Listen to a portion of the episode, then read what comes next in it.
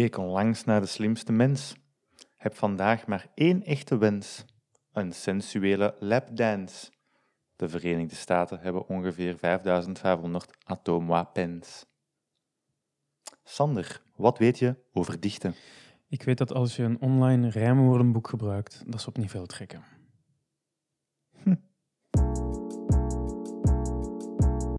Welkom bij Proefperiode Een podcast met Sander Kuipers. en Nico Esposito, waarin we elke maand Een hele maand lang. een concept uitproberen dat te maken heeft met gezondheid. Alsof we ons inschrijven voor een free trial Of proefperiode. Van een levensstijl. In elke aflevering behandelen we Al dan niet wetenschappelijke studies over de voor- en nadelen van het onderwerp hoe de maand zelf ervaarde. en geven tips om het vol te houden. Ons doel is jou een toolkit aan te bieden zodat je na de aflevering zelf aan de slag kan. We weten dat je onze bronnen en extra informatie zoals Artikels, boeken video's en podcasts van conculega's kan vinden in de show notes. te vinden op proefperiodepodcast.be, maar check zeker onze socials ook. Ja, zoals jullie al konden raden aan de intro gaan we het deze maand over iets heel speciaals hebben. Poëzie, Gedichten. woordkunst. Voor veel mensen is het waarschijnlijk van de Nederlandse les geleden dat ze nog echt een gedicht hebben geschreven of gelezen, maar toch schrijven er behoorlijk heel wat mensen. Veel meer dan er lijken te luisteren of te lezen. We schrijven dus wel poëzie, maar we, we lezen het dan niet. Hè. Dus er moet iets zijn aan die handeling van het schrijven dat ons plezier bezorgt, of dat toch iets doet. Hè. Waarom doen mensen dat anders? Waarom schrijven mensen poëzie? Ja, klopt. Wat drijft Delphine Leconte? Ja. Zijn rappers eigenlijk poëzie-schrijvers? En, en raakt onze eigen poëzie eigenlijk verder dan simpele rijmschema's? Dat zoeken we vandaag uit. En we gaan doorheen de hele aflevering ook een paar zelfgeschreven gedichten eh, droppen. Uiteraard. Want dat is wat we gedaan hebben. Ehm, dus we zijn er trots op. We gaan die trouwens ook allemaal op de socials zwieren met de gekste foto's als achtergrond. Het is de bedoeling om een beetje speciaal te doen. Nico, wil jij de spitskous afbijten? Wat denk je daarvan? Mijn gedichtje? Ja, Alright, met veel plezier. wat is de titel? Mijn eerste gedicht heet Examenstress. Oh. Ja, hopelijk zijn jullie klaar. Daarna krijgen jullie een definitie van wat gedicht is, maar eerst examenstress. Emoties die afwisselen, tussen zinken en verdrinken. Beknopt, benauwd, benopen. Begin langzaam te wanhopen. Netflix vraagt, ben je nog hier? Ergens wel, ergens niet. Hieraan beleef ik geen plezier. Tot de wanhoop overstijgt en mijn thesis langzaamaan een einddatum verkrijgt. Uiteindelijk vlot rondgekregen, moest ik hier niet zo voor stresseren. Dit wil ik nooit meer. Ik heb echt spijt. Volgende keer begin ik op tijd. Dat is prachtig, hè? Ik ben er een beetje stil van geworden. Waar gebeurt? Ja, Da- daar haal je de beste, de beste inspiratie uit natuurlijk. Hè? Maar bon, wat is poëzie eigenlijk? Hè? Velen definiëren het als een type literatuur of artistiek schrijven met als doel verbeelding of emoties op te wekken door het zorgvuldig te kiezen en schikken van taal voor mening, ritme en geluid. Wat hebben we toch op een website gevonden? Ja, inderdaad. en Dat leek, dat leek te kloppen. Ja, dus Dus, eh, velen zeggen het. Hè.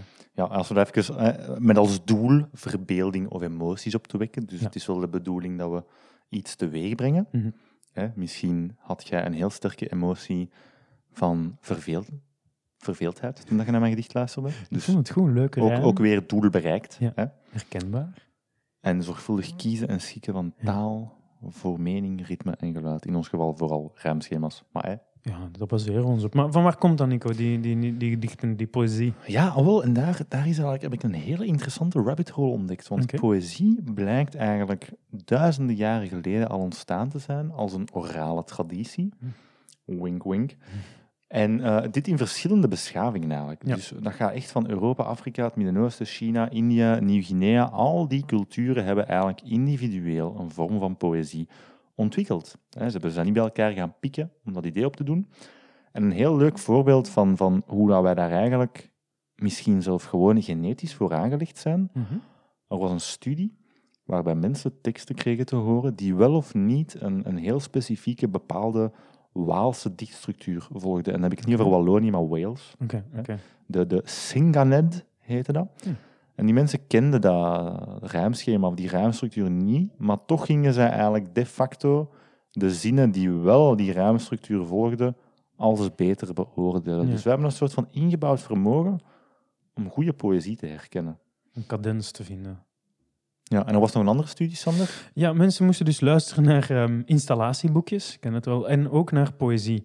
En bij het luisteren van een installatieboekje um, activeerde zich de linkse, rationele hersenhelft. En als ze de poëzie luisterden, dan schoot de emotionele, rechtse hersenhelft in actie eigenlijk. Ja.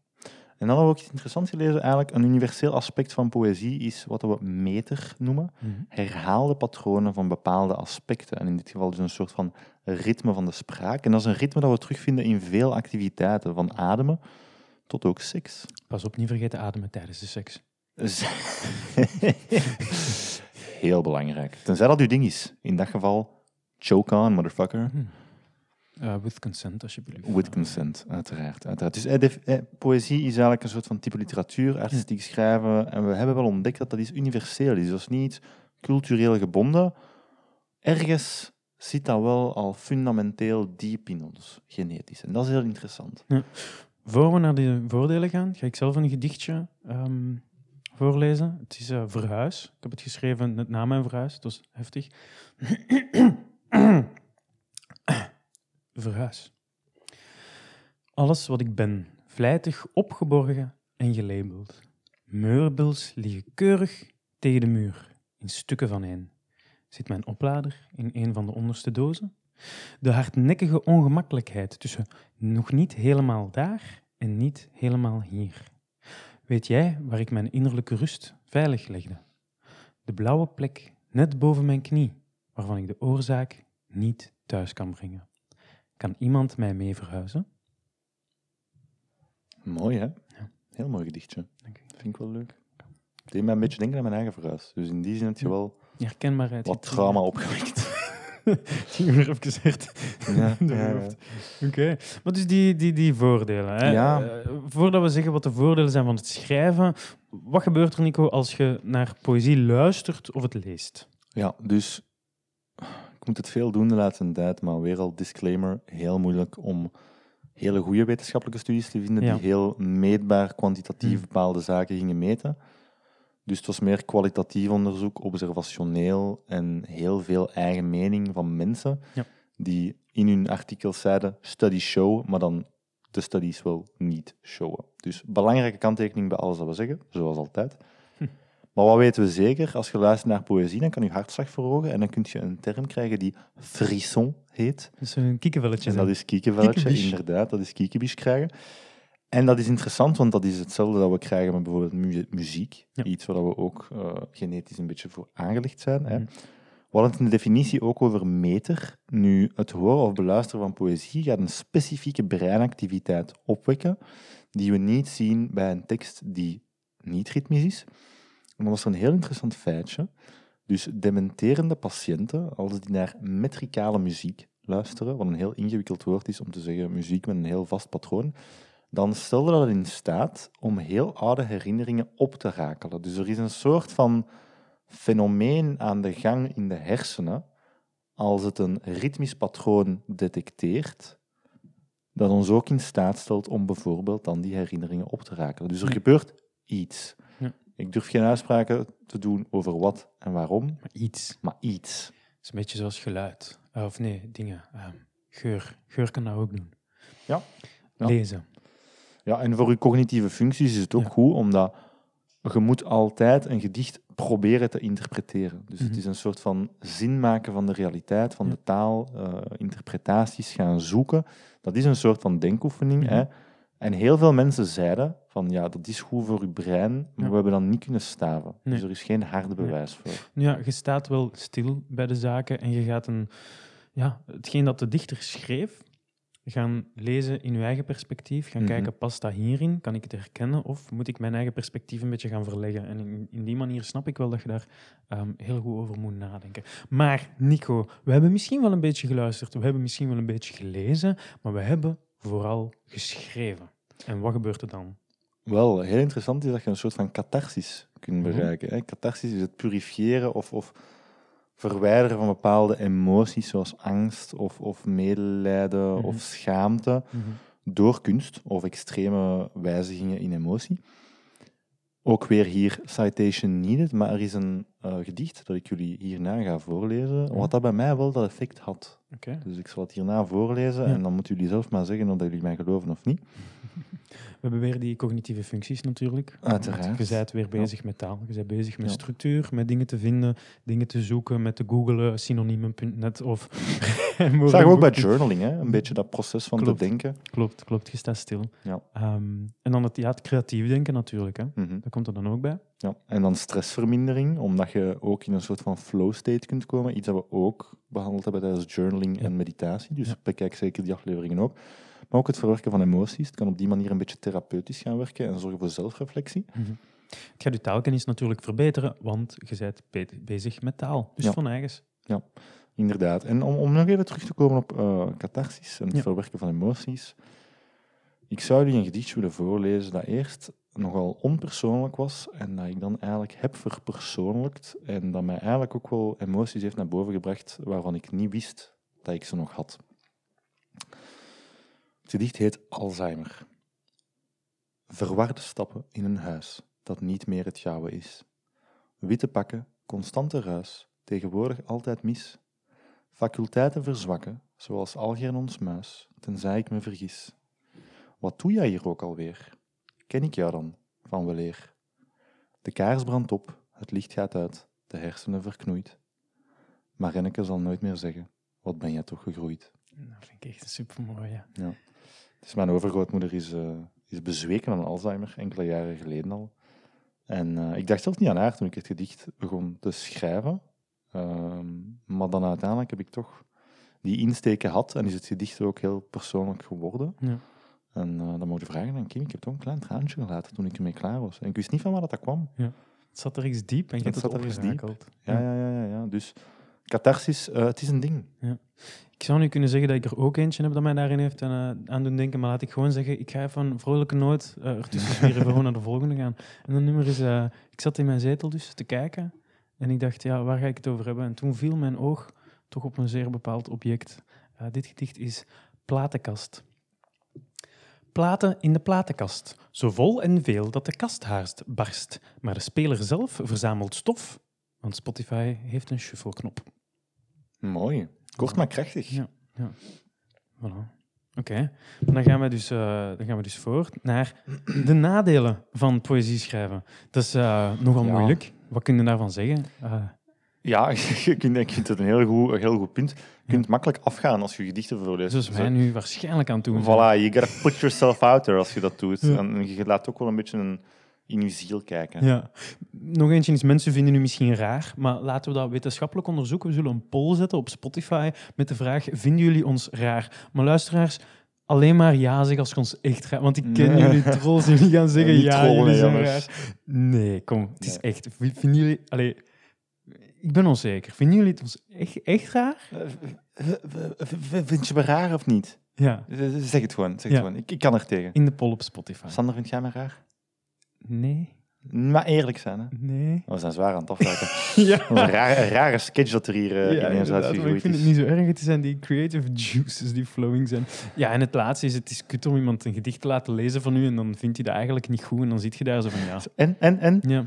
Ja, oh, ja, ja, ja, ja. Ik zie dat je... Allee, ik, zie, ik zie zo... En, en dan wonen en lonen. Ja, dat rijmt. Ja, ja, ja, ja, ja, ja leuk. Maar vind je het goed? Ja. Ja. Ja. ja. Het is een gedicht, hè? Het is, weet je, het is niet mijn ding, maar dat ligt aan mij. het is niet slecht, hè? Het is gewoon niks voor mij. Ja, ik heb, ik heb dan liever andere dingen. Oké, okay. in hoeverre doorheen het proces, Nico, hè, nu we toch van die nadelen en die voordelen af zijn, um, laat ik het uh, naar mijn eigen ervaring toetrekken ook al. Ik heb het nodig gehad om poëzie te lezen om te kunnen schrijven. In die zin dat het, mm, de inspiratie kwam niet echt. En dan heb ik een, uh, een boekje, um, een, een, een, boekje gehaald uit Biep. En dat was van Liz is More, een handjevol veerkracht. En dat waren altijd, um, ja, altijd stukken van vier zinnen. Soms zijn het dan veelvouden van vier, met een A, B, C, B schema. Mm -hmm. En Um, ja, ik heb gezegd, wow, dat is wel leuk, dat is wel leuk. En de meeste van de dingen die ik daarna geschreven heb, heb ik eigenlijk op basis daarvan um, gedaan. En mag ik snel eens eentje voorlezen? Ja, ja, ja. misschien kunnen we daarna even zeiken over ruimschema's. Ja, oké, okay, dat is goed. Dat is goed. Okay. Deze heb ik geschreven met dank aan Liz Moore. Het noemt, wat moet je nog zeggen? Het is nogal een weer, hè? Komt altijd wel van pas. Al is het zwoel of kil of nat, smalltalk, eerste klas.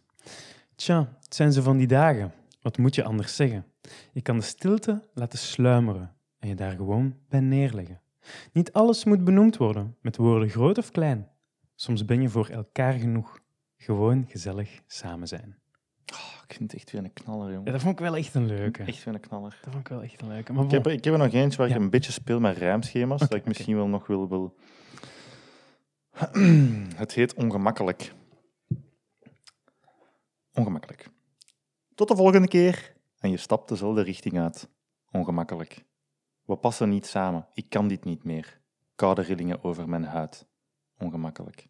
Het rijmschema respecteer ik niet meer. En dat roep ik lekker stil. Ongemakkelijk. Ik voel me een beetje ongemakkelijk nu. Ja, neig, hè? Neig, hè? Ja, dat is Ja, leuk. ja. Je dacht dat er luid ging komen, hè? Ja, Ja, ja, ja. wel, nee. Bam. oh man, hier gaan we dan. Eh, rap en hip-hop. Nico, wa- wa- want jij zei Dam zo beginnen luisteren. Dat hebben jullie misschien gehoord in onze Buy Me a Coffee Ja, aflevering. man, Damso. Ah nee, dat komt nog, dat moet nog Ja, ik komen. kan echt ik kan ganse stukken van Damso gewoon Ja. meezingen. En dan zit ik in mijn auto. En, en, en allee, ja, ik ga het nu niet doen, hè. Nee. Ik ga jullie Nee. dat wel besparen. Ja, Maar eh, ja, en eh, dan dacht ik wel van een beetje van, oké, in welke mate is dit poëzie. rap en hip-hop gewoon poëzie in een cool jasje? Ja, want het is wel spelen met woorden. Het is wordsmith. Het is Ja. wordsmithing, hè. Ja, voor mij is, voor mij is rap en hip-hop eigenlijk een soort van neefje. Ja. Rap misschien meer als hip-hop. Depends. Waar dat ja. hip-hop zo... Ja, hip-hop staat dan zo wel bij, bij R&B. Oh, Ja, mensen die naar R&B en hip-hop luisteren zijn het denken van... Nee, dat heeft niks met elkaar te maken. Fuck! Zo zit het in mijn hoofd in elkaar, oké? Ja, dat mag. Maar het is wel, je bent bezig met taal en je kunt rijmen, je kunt zotte dingen doen, je kunt Ja. snel gaan, traag gaan. Het is, ja, het is een geëvolueerde versie. Of gewoon, ja, je kunt ook gewoon poëzie op muziek aflezen en dat komt er ook. Hè. Waarom denk je dat poëzie niet cool is? Ik weet het niet. Ik denk omdat veel mensen een beetje denken dat het moeilijk is en speciaal is. En je begrijpt dat toch niet. En het moet altijd over speciale dingen gaan. En ehm, dat betekent niks voor mij. En dan word je direct al in zo'n, in zo'n categorie gestoken van ja, vreemd. Ja, en ik heb zo het gevoel dat dat een beetje hetzelfde is als boeken lezen in het algemeen. Zo. Ja, ik moest dat doen in school. Ik moest altijd kutboeken lezen. En ik heb sindsdien geen boek meer aangeraakt. En dan denk ik altijd van, manneke, je bent zoveel aan het missen. Ja, boeken zijn fantastisch. Je bent zoveel aan het missen. Ja. En dat is jammer, want ik denk dat de meeste mensen, als ze met de juiste omgeving wel zouden genieten van een boek, en Hmm. in diezelfde zin ook zouden kunnen genieten van poëzie, maar dat het er dan door slechte schoolervaringen misschien een beetje uitgestampt wordt. Ja. Of dat ze een idee hebben van wat dat poëzie is en dat dat hen niet aanspreekt. Want vroeger ging het ook om, ja, poëzie gaat om je bloot te stellen, om te praten over je emoties, over wat je voelt, over wat je meemaakt, over waar je bij stilstaat. En zeker op de middelbare school was dat niet cool. Je was bezig met de trends en met de coole shit, maar je werd niet bezig daarover, toch? Hmm. En ja, want nu niet cool zijn van poëzie. Ja, er zijn ik weet niet hoeveel Instagram-pagina's die keihard aan het boomen zijn. Je hebt um, Liz is More, die ik daar heb gelezen, Mhm. maar het boomt gewoon over het algemeen ehm, ehm, dat het bijna niet meer kan. Ik wil trouwens nog even een kleine side note zeggen. Ik heb eh, vandaag mijn eerste live eh, radio gemaakt bij Radio Rand. Proficiat. Dank u. En ik heb daar gedichtendag aangehaald. Ik heb daar een gedichtje voor gelezen, maar ik heb daar ook iemand geïnterviewd. En die heeft een, eh, Facebook- een Instagram-pagina Poëzieën graag. ja, maar het is wel echt een toffe. Dat is een mama en die, eh, haar dochters zeiden van, "Pieter, eh, flikker, uw, flikker uw op Instagram. Die is dat beginnen doen en eh dat heeft vier- 4000 volgers, bijna vijf hoor. Dat Hmm. is goede shit. Dus Nice. ehm, dat is een eh, warme uitnodiging om daar eens naar, eh, naar te gaan kijken. Haikus. Ja, Wat haikus. zijn haikus, Sander? Ik, ik ben zelf niet, goed, heel, niet heel goed mee met wat een haiku is, met hoe het doet. Maar ik weet wel, Nico, dat jij ons dat gaat aantonen met een voorbeeld. Ja, dus om, om het even kort eh, te beschrijven, wat is een haiku? Ja. Hè? Dat is dus in een heel specifiek schema. Ik denk dat 575 lettergrepen is. Mhm. Maar dat komt eigenlijk oorspronkelijk van het eh, Japans. Ja. Hè? Dus haiku, Japans. En daar is het eigenlijk meer de kanji. Dus eh, de Japanse kanjis Mhm. zijn traditioneel gezien... De kanjis die wij kennen zijn eigenlijk een combinatie van een klinker en een medeklinker. Ja. Dus bijvoorbeeld kiyo en To. Dat zijn Mhm. allebei twee Japanse kanji's. Mhm. En Tokyo en Dat is eigenlijk gewoon twee kanji's, maar gewoon de, voor, allee, de ene voor de andere. Ja. Ja, dus dat is een beetje wat het Japanse eh, alfabet werkt. En dus de bedoeling was dat je dan haiku's maakte met vijf kanji's, zeven kanji's en terug vijf kanji's. Ja. En hoe lossen we dat op in westerse talen en alfabetten? Is dat we zeggen lettergrepen. Ja. En ik heb dus een, eh, een haiku geschreven Ja. over eh, een, een, ja, iets van vroeger. ik ga er te veel in detail op ingaan. ik word er, eh, Maar goed, het, het, het heet... eh, ik heb er geen titel aan gegeven, denk ik. Haiku. Dus ik zal het gewoon voorlezen. Door Joa... Ah, sorry. sorry. Pak- Herpakt u? Herpakt u? Ik herpak, ik herpak. Nu gaan mensen denken dat ik emotioneel ben, maar ik heb gewoon een plakbek. Dus, door jou verslonden. Ik wou de hoofdschotel zijn, niet de amuse-bouche. Vind ik steen goed. hè. Ja. Kan over iedereen gaan, uiteindelijk. Hè. Laten we voortgaan. Ehm, ehm, ik heb over haiku wil ik nog snel zeggen ehm, dat ik... eh, ik ben nooit eens naar een, gedichtvoorstelling geweest en eh, die persoon daar die had Studio Haiku eh, opgericht. En die hebben naar aanleiding van de Olympische Spelen in Tokio eh, 962 haiku's gemaakt. En dat is eentje voor elke gouden medaille die uitgereikt zou worden. kun je ook vinden op Dat is wel Instagram. cool. Dus dat is een beetje voor de mensen die geïnteresseerd zijn in waar ze, waar ze poëzie kunnen vinden. Nu, poëzie hoeft niet per se door mensen geschreven te worden. Toch niet direct. Ehm, AI kan bijvoorbeeld eh, ook poëzie schrijven. En dat is natuurlijk met... Laten we een paar moeilijke buzzwords tegenklakken, Nico. Ik dacht zo aan machine learning, bijvoorbeeld. Ehm, de, Cloud-based artificial intelligence pro- programs, leveraging de blockchain. natural language processing, generated data streams, which can impact downstream and upstream revenue and broaden profitability. Maar dan op gedichten. Maar dan op gedichten. Ehm, en ik heb hier een voorbeeld gevonden van ehm, AI dat poëzie schrijft. Je bent een bushalte midden in een besneeuwde woestijn. Dit jaar ben je maar één keer gebruikt. Is dat door een AI Dat is geschreven? door een AI geschreven, ja. Dat is maf, toch? Wie- Wat, wat, wat zou de AI bedoelen met gebruikt? Ja, een bushalte dat er maar één Hoe iemand... gebruikt je een bushalte? Het is AI, dat weet ik toch niet? Ja, maar zie je, je zit me al Ja. aan tot nadenken. Waarschijn... Ja, klopt. Ik Waarschijnlijk voel is een dat wachten. sterke emotie van frustratie. Wanneer gebruik je een bushalte? Wanneer je wacht op een bus. Correct. Maar ja, in een besneeuwde woestijn zijn niet veel bushaltes. Want wat de fuck is een besneeuwde woestijn al? Ja, dat is zand met sneeuw op, hè. Ja, is gezegd maar één keer gebruikt dit jaar. Damn. Ja. Ik heb nog een, eh, een tweede voorbeeld. Kan het Ja. beter dan het eerste? Oh, blijkbaar. Ehm, het is in het Engels. Mm. Niet te internationaal, hè, Sander. Ah, ja, ik, ja, ik ga het snel doen dan. Wat denk je? We're going global, Nico. Nee, maar weten dat mensen mij vaak zeggen, waarom is je podcast niet in het Engels? Well, let's try- change it into English then. Weet, hè, weet je waar dat komt? Van Walen. Van Walen, Ah, omdat ja. ze niet verstaan. Je sais écouter, hè. Ah ja, nee, hij leert gewoon Ja, Nederlands. inderdaad. zeg. Ze We verstaan mij zijn nog toch een Vlaamse podcast. De leeuw zal brullen! Oh man. Oké, oké, let's Oké, go. nee, let's maar go. rain, rain. Rain softly plinks against the windows, falling, falling, falling. It's warm inside, but the world is wet outside. Sharp smells of mulch and fallen leaves, a sharp smell of rain not yet dried. When it falls on tree branches, it echoes the soft sound of tears that were shed long ago. Ja, ik vind het eigenlijk niet slecht. Ik vind de laatste zin vind ik eigenlijk wel nog goed. When it Ja. falls on tree branches, it echoes the soft sound of tears that were shed long ago. Ja, dat is heel, dat is, dat is zo, maar dat is zo, weet je wat dat is? Dat is zo pseudo-diep. Ja, Als je klopt. leest en je denkt, damn, that's deep, bro. Ja. Maar dan denkt ze wat verder na en denk je van, hè? Ja. ja, ook dat is poëzie, beste luisteraars. Ja. Ehm, we hebben ook nog een, een toffe app gevonden. En Ja. dat is eh, Poem Portraits.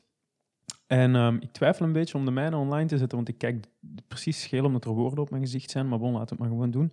Ehm, en dat is eigenlijk, je, je trekt een foto, je geeft één keyword in en dan maakt een, eh, een AI een Wat, wat was uw keyword? eh, negligence. En wat was het gedicht dat eruit kwam? My negligence of fear and faith entertain my soul. The sadness of the world with the sea. Wel, mijn, mijn woord was cumbersome, Mooi. omdat het mij een kutwoord leek. Ja, klopt. En eh, wat is eruit gekomen? Cumbersome and true is want to be shaken. My life is still in the sun. Is want? Allee, what does that even mean, bro? Is W-O-N-T. Is want to be shaken. Ja, dat is, ah, ik weet niet exact waar dat, dat komt, maar zo, dat is zo wat semi-oud-Engels. Dat is wel raar. Dat is moeilijk voor mij. Eh, zal ik terug een eigen gedicht? Je mag kiezen. Dus ik heb twee titels voor u. ja. Lennart's Lange Haar en eh antivaxers. Oh, dat is een moeilijke keuze. Ehm, laten we... Zeg maar, Lennart's Lange Haar heb jij al gelezen. Op het einde van vorige aflevering, volgens mij.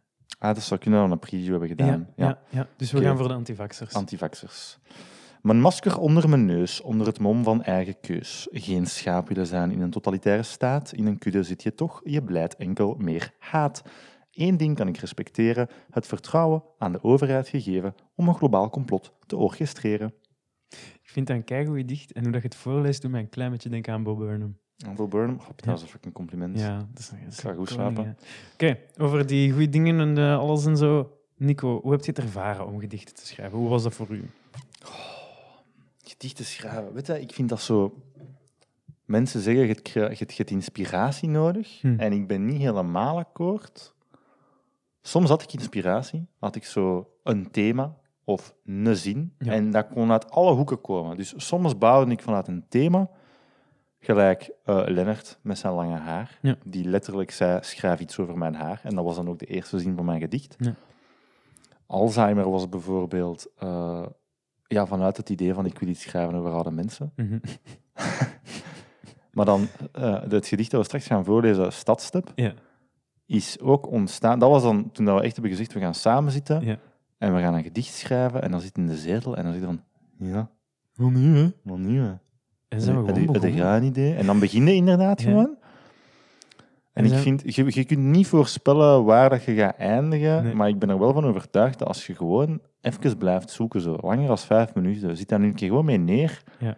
en schrijft wat dingen uit en dat trekt op niks. En, maar, maar onbewust zit je eigenlijk wel aan het verder denken en voordat je het weet, komt er ineens een idee niet op. Ja, klopt. En dan hebben we die ook volledig omgegooid. En die gaan we straks voorlezen, natuurlijk. Ja, inderdaad. Ehm, ik moet wel zeggen, ik had het moeilijk. Eh, want het was dan elke dag een gedicht schrijven. Dat is eigenlijk niet gelukt.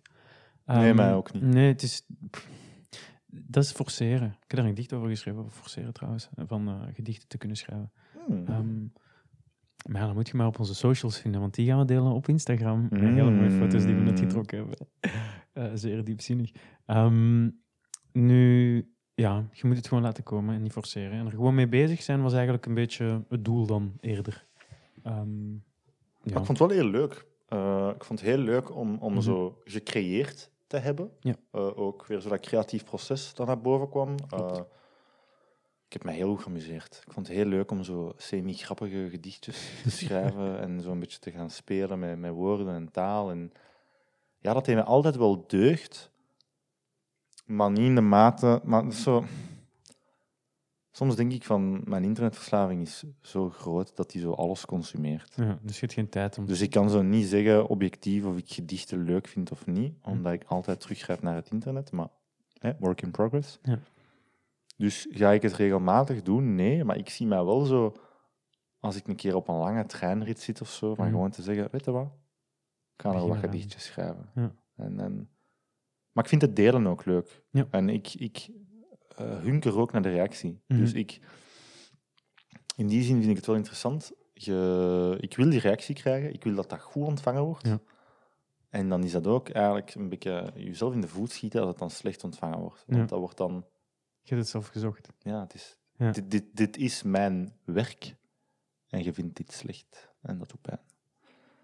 Dus ja, interessant. Interessant. Ik vond het een leuke uitdaging om te doen. Ik heb het gevoel dat ik toch een beetje gegroeid ben als persoon. Goh, weet je, misschien moet ik die van forceren. Forceren toch doen. Forceer het niet, hè. Nee. Verkrampt dichten. Soms, ik, ben, ik heb trouwens heel veel gedichten met soms begonnen. Soms komt het niet. Dan kan je zoeken, denken, pijnzen, mijmeren over een idee, concept, onderwerp, structuur. Forceren kan de beste leren, maar het beste komt daar niet van. Verkrampt dichten, een verbeten creatie uitpersen. Het is van moeten. Soms komt het niet. Die was misschien iets minder. Ik vind het eigenlijk echt dat jij goed- leuke gedichten schrijft. Ja? Ja? Moet ik, voordat we aan de tips beginnen, lees ik nog even een donkere... Laat u gaan, Sander. Oké. Ik heb me genoeg feest te veel genoemd. Soms vraag ik me echt af hoe mensen mij ervaren. Ben ik te veel of niet genoeg? Kan iemand dit uitklaren? Koppel toch eens terug, zodat ik af kan stemmen. Want het laatste wat ik wil, is jouw zijn afremmen.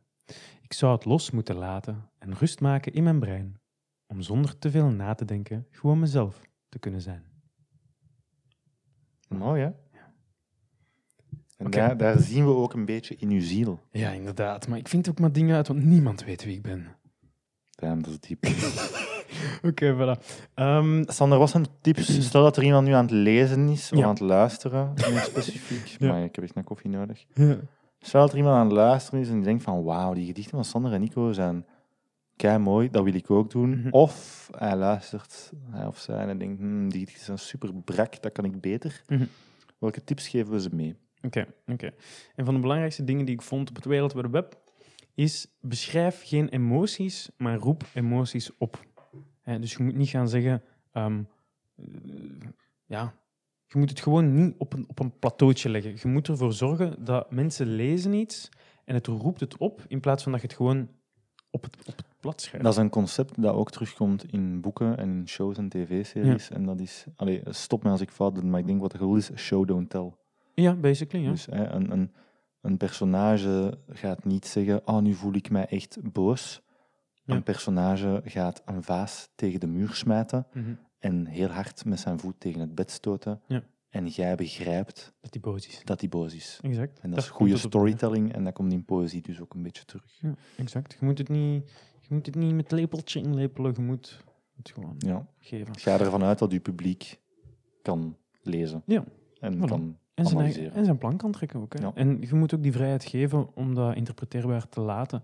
Ehm, nog eentje, verplicht u niet om te rijmen. Dat hoeft niet. Dat is heel veel gedaan. Vooral toen we jong waren kregen we dat. Maar je kunt eigenlijk gewoon doen wat je wilt. hè. Ik vond dat echt moeilijk om Ja. daarvan af te stappen. Ik heb, ik, heb altijd, ik heb altijd geraamd. Die structuur helpt wel. Ja. Dat heeft, mij, dat heeft bij mij ook wel gedaan. Ik heb er nog een kort, ik zal die subiet wel af, en dat was totaal geen rijm. Ehm, maar dat was wel tof. Ehm, ja, laat ruimte voor interpretatie. Voilà, zeg het niet. Dat is eigenlijk eentje dat terugkomt op die eerste. Ehm, en maak gebruik van klank. Hè. Gewoon gezellig samen zijn, bijvoorbeeld. Ehm, dat is leuk. Alliteratie. Ehm, ja, dof, dof, dof. Dof is al een geluid. Koel, kil, nat. Dat zijn zo van die dingen waar ik mee kan doen. Lees er zelf een shitload. Mhm. Dat is eh, ook een belangrijke. En ik heb nog één grote tip. En dat is er eigenlijk eentje die voor iedereen is. Wilt je nu gedicht schrijven, lezen, horen, wilt je er helemaal niks mee te maken hebben? En dat is, ehm, ja, abonneer u op onze Buy Me a Coffee. Want wij hebben eh, een Buy Me a Coffee pagina en daarin droppen we van die eh, random afleveringen waar dat we een beetje babbelen over van alles en niks. Er staan nu twee online. Het is drie euro per maand. Kijk ernaar of je het wilt doen. Zeg je verantwoordelijk met je geld, dan doe je het waarschijnlijk beter niet. Maar hey, kijk, je hebt waarschijnlijk een abonnement op Spotify en aan het luisteren via je dure telefoon. Dus ja, hoe verantwoordelijk ben je bezig met je geld? Weet je, je doet zoveel domme aankopen Ja. in je leven. Wat is eentje meer? En je maakt er ons gelukkig mee. Ja. Oké. Daarover heb ik een gedicht geschreven van drie lijnen. De afweging. 5% avontuur, 80% voorzichtigheid. De rest is vrij in te vullen. Voilà, alsjeblieft. Ja. Nico, wat dacht je van de step? Is het tijd voor de step? Onze De creatie? stadstep. Ja, dus eigenlijk heb je ooit afgevraagd wat die, die Lime en al die andere stadsteps die zo beschikbaar zijn in alle grote steden, wat dat die denken of voelen? Elke Wa- dag. waarschijnlijk niet. Maar we hebben toch de denkoefening gedaan. Wat zouden die voelen en denken? En daaruit is een gedicht ontstaan, Stadstep. En ik stel voor dat we, dat we gewoon elk een, eh, een lijntje pakken. En het zo... eh, stopt hier toch, hè? Ja. Oké, oké. Ga maar. Stadstep. Zal ik je iets vertellen dat jij niet weet? Elke nacht steekt de man met de gsm een kabel in mijn reet, Zodat een kutgastje van 15 die mij in zijn ooghoek heeft gezien. veel te snel met mij kan rijden. God, wanneer stopt het lijden? S'nachts slapen we in groep. Verborgen op de stoep. Toch weten ze altijd waar we zijn. En begint een nieuwe dag vol pijn. Een van deze dagen doorknip ik mijn remmen. En hoop ik in jullie bloed te kunnen zwemmen. Ja, ik denk niet dat die stadsteps genieten van hun leven. nee, nee, en ze staan ook gewoon vaak in de weg. Ja, en dan wordt er tegen gesmeten en dan worden ze wat gedumpt en Dat is jammer. het lijkt me geen leven, jong. Ik vond die, die eh, Denk je dat die zo soms kijken naar zo privé-steps die zo 80 per uur kunnen gaan en denken van, puur afgunst. you think I can be like that one day? Ik vind die s'nachts slapen in groep, verborgen op de stoep, vind ik echt heel leuk. Ik denk, we, we hebben ook gespeeld met kudde. Ik Ja, vond dat wel, ah, dat is tof. Want je, kudde-steps. Voilà. Dat is het, het zijn trosjes, het zijn kuddes. Ja, en dat, hè, om, om, om een idee te geven, we wilden eigenlijk iets doen rond eh, hypocriete activisten voor het milieu. Ja, die dan op een stadstep rijden En die was- dan iets anders deden. Ja, en dan hadden we zoiets van, eh, met mijn limestep weer mooi 67 gram CO2 uitgespaard. Ja. Dat was onze zin van ons eerste gedicht dat nergens naartoe ging. En dat is dan uiteindelijk eh stadstep geworden in zijn huidige vorm. Ja. Ja, het is echt een goeie, het is een leuke. We gaan die eh, delen op Gedichtendag, zodat we wel een teasertje kunnen geven. Maar dat is totaal overbodig om te zeggen, want Gedichtendag gaat al gepasseerd zijn. Ehm, poëzie. Ja. Conclusie, Ja. Sander. Voor wie is het? Het is voor, ehm, voor mensen die onrustig zijn, sowieso. Voor mensen die met taal willen bezig zijn. Voor mensen die een hobby zoeken. Ehm, het helpt u vooral als je zoiets hebt van, weet je, meditatie is niets voor mij. Ehm, maar ik, heb wel, ik ervaar wel veel stress. Probeer dan eens gewoon om te zeggen van, ja, waarom zet ik er mij niet bij neer? En probeer ik met taal iets te doen. Je kunt het voor jezelf houden, je kunt het voorlezen, je kunt slam poetry contests gaan doen.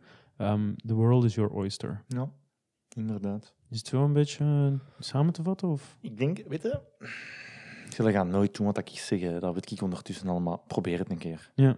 Doe een keer een simpele rijmschema's. Hè. We hebben er niet echt in detail op ingegaan, maar als we zeggen een A, B, C, B rijschema, Ja. dat betekent dat de zinnen die, ei- die in de B, hè, dus de tweede En de en de vierde. vierde zinnen rijmen met elkaar. En Ja. A en C zijn twee andere eindigingen die niet rijmen op B en ook niet met elkaar. Ja. Dus je hebt ABAB, je hebt ABCB, ABAA, ABCD. Je doet Niks er een beetje mee wat ABCD, je niks, fucking niks. Je Ja. blijft gewoon gaan. Voilà. Boom, paukerslag. Maar je kunt dus alle kanten op, maar ze helpen wel als je ze niet goed durft gedicht te schrijven. Begint met een rijmschema, dat gaat je eigenlijk in een soort van keurslijf zetten, Mhm. waar dat je dan aan moet voldoen om je gedicht te kunnen schrijven. En dan zet je beperkt in je aantal woorden en dan moet je daar een oplossing mee zoeken. Ja, het is eigenlijk heel leuk. eh, soms is het ook gewoon een, een denkoefening Ja. in mijn hoofd. Nee, klopt. Ehm, ik ben het ermee eens. Misschien nog een laatste ding. Eh Synoniemen.net en eh rijmen.be en al die dingen, dat, helpt, dat heeft mij niet zo goed geholpen. Want je zit daarop en je staart je daar kapot op. Dat, je zet jezelf ergens aan het forceren in een, in een richting. Dus het is beter om daar een beetje eh, bij stil te staan. En ik eindig... Allee, letterlijk, toen ik, we hebben het in de intro gedaan, hè, maar ik heb eh, Ja. syno- rijmsynoniemen gezocht met wens en ik kreeg atoomwapens. ja, Allee, atoomwapens. atoomwapens. Ja, zo werkt het ook. Ik ga voor de conclusie sluit ik af met nog een, een laatste gedichtje dat ik voor Radio Rand heb geschreven en live op de radio heb gezegd. Ik presenteer voor het eerst live Radio Begot en dan nog op Radio Rand tijdens Studio Pajot. We brengen het nieuws, het heetst van de naald, zo snel. Het lijkt wel alsof we het hebben ingehaald. Maar de show must go on. We gaan weer voortzien, want nu is het tijd voor Tom Jones en Moose T. Het was een seksbom dat erna kwam. Van, ja, dat paste dan wel. Voilà. Zo. Dit was hem voor deze 17e proefperiode. Weet dat wij deze gezondheidsuitdaging doen in de hoop mensen te helpen. Daarom horen we ook graag feedback van jullie. Wat vinden jullie eigenlijk van de afleveringen? Wat kan er beter? En welke uitdagingen zouden jullie ons graag willen zien doen? Volgende keer gaan we 30 dagen lang een corset dragen. Nee, ik denk dat we gewoon eh 30 jaar lang een goede houding gaan aannemen en we gaan werken aan onze posture. Oh ja, voor tijdens het werken al die... eh, Ja, het is eigenlijk gewoon, eh, je wilt niet Quasimodo worden als je ouder wordt. mhm, mhm. En we gaan jullie tips geven hoe dat je dat kunt doen. Oké, oké, oké. Very nice. Weet dat wij best veel werk steken in het maken van deze podcast. Alles in de vorm van likes en reacties op onze socials. Check proefperiode op Facebook en Instagram. Of het abonneren of recensies schrijven op het podcastplatform waarop je luistert. Tot zelf iemand in real life vertellen over ons bestaan. Helpt ons veel meer verder dan je initieel zou denken. Ik ben het beu, ik moet echt iets anders. Ik ga, het gewoon met, ik ga het gewoon met accenten doen, denk Ja, ik. maar we kunnen ook gewoon een andere tekst van maken. Hè? Doen we hem nog eens met... Nee, We kunnen er ook een andere... Oké, maar gaan we de laatste twee zinnen doen met een Limburgs accent? De laatste twee zinnen. De laatste twee. Begint jij dan? Op die manier gaan we samen een gezondere levensstijl tegemoet. Tot de volgende keer. Dag.